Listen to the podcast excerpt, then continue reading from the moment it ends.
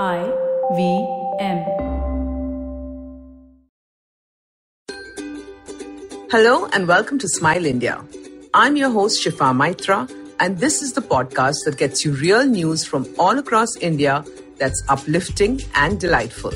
Let's start with the runner who got good at running because he was a criminal, always on the run from the cops. Five years ago, Rahul lived at Muktangan, a rehabilitation home, after serving a prison term. He felt safe and happy there, but the authorities were encouraging the inmates to prepare for a future in the real world. They were willing to teach driving, cooking, or any skill that would help them rebuild their lives. When someone mentioned fitness and training for a 10 kilometer marathon, Rahul's ears perked up. He hesitatingly said he would be interested. And when asked if he had any experience, he said, I ran four kilometers after shooting a businessman and lost the cops who were chasing me. Great, said the authorities. Take a gate pass and start running from 6 a.m. tomorrow. Rahul spent a sleepless night because he wasn't sure of whether he could trust himself to come back or he would slip into his old ways the moment he stepped out of the gate. When he did step out, he realized that the world was not as hostile as he thought. After running, he sat in a park, and there he was just a fitness enthusiast, not a drunk, not a criminal. He ran every day, and his counselors helped him get physically and mentally stronger. He ran across Pune and saw that there was so much more to the city than dark, dingy bars. He ran for hours and actually left his demons behind. At the Pune Marathon, a couple of months later, he was the star who finished in record time. When people clapped and cheered for him, Rahul knew it was a rebirth. You can read all about him in the book Gangster on the Run The True Story of a Reformed Criminal by Pooja Changoiwala. The next bit of news is about some of the best street food vendors in the country. Given the current situation, you could see it as nostalgia or as a guide for the post vaccine time. Coming up are some of the street food superstars. When in Bhopal, kebabs at the Datta Kebab Corner outside the Indian Institute of Hotel Management are a must do. Lassi at Ahuja Milk Bhandar in Amritsar is the next recommendation.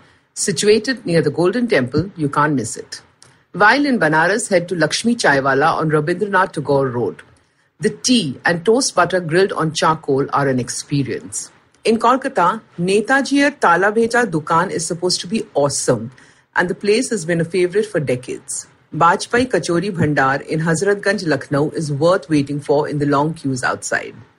Shaukin Bhel in Nasik is famous for its Jhatka Pani Puri. Manik Sandwich at Ahmedabad's Manik Chowk is another place worth heading to. Sardarji Meat Wale at Sadar Bazaar, Delhi is worth the hype, I'm told. The dal moong sandwich at Jitendra's Cart in Mumbai's Chembur area is something I can vouch for too. A Sindhi speciality that is yum. Do write in if you would like to hear the second part of this as well. While the lockdown has kept most of us busy with work from home, Arati Regunath has not had a moment free. This second year MSc Biochemistry student from Kerala has created a record at the Universal Record Forum. She has taken 350 online courses in the three months of lockdown. Ranging from the University of New York to the Technical University of Denmark, she has certifications from all. Truly, her love for learning is what's keeping Aarti going. It's amazing and inspiring. I have spent six months contemplating which course to take. Can you imagine a home without walls and air conditioning in Goa's humid climate? Architect Ini Chatterjee created one which is a local landmark. She lives in Goa and was able to create the Madison home with fluidity that welcomed air and light in a beautiful manner. The aim was also to create a home that is kind to nature, and hence coconut wood was used as opposed to cement and bricks. A robust rainwater harvesting plan is in place, and lightweight doors can be moved around the home wherever needed.